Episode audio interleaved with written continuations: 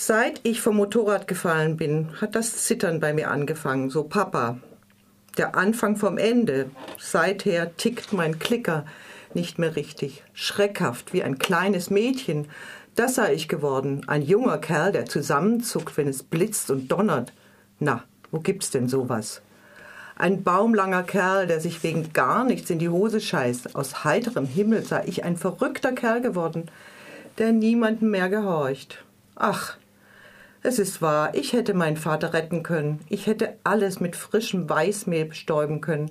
Sein ganzes einziges dreckiges Menschenleben hätte ich in einem luftigen Brotteig aufgehen lassen können. Schönes Brot, gutes Brot, tägliches Brot. Zitat Ende. Zoltan Kertesch, als Kind vom Bäcker halb tot geprügelt und dann dem Vater vom Motorrad gefallen, erfüllt nicht die Hoffnung der Eltern, dass sie einmal durch ihn ein besseres Leben haben könnten.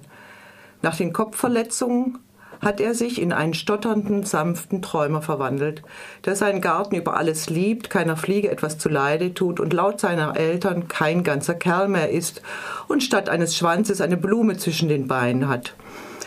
Mit der Einberufung zur jugoslawischen Volksarmee hoffen die Eltern, dass das Soldatenleben dies ändert.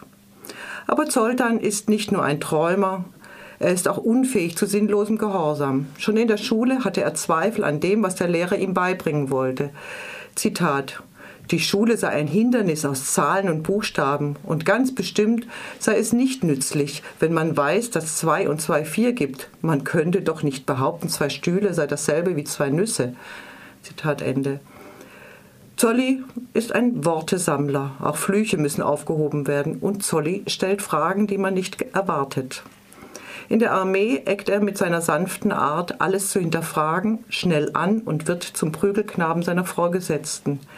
In Jenö, dem Fettsack, findet er einen Freund und Beschützer.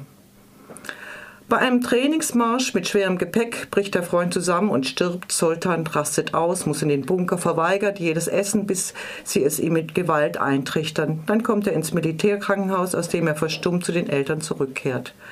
Zitat Im Militär hätte was aus mir werden können. Ein Mann oder ein Held oder beides. Ich bin weder das eine noch das andere geworden, sondern ein Stumpfer, ein Gehorcher, ein Stiefelidiot ist aus mir geworden, ein Lump, ein Taugenichts, ein Patient. Zitat Ende. Der Roman hat zwei Erzählstimmen, die von Zoltan. Diese dokumentiert die Entwicklung bis zu seinem Tod und gibt dem Leser einen Einblick in dessen eigentümliche Gedankenwelt.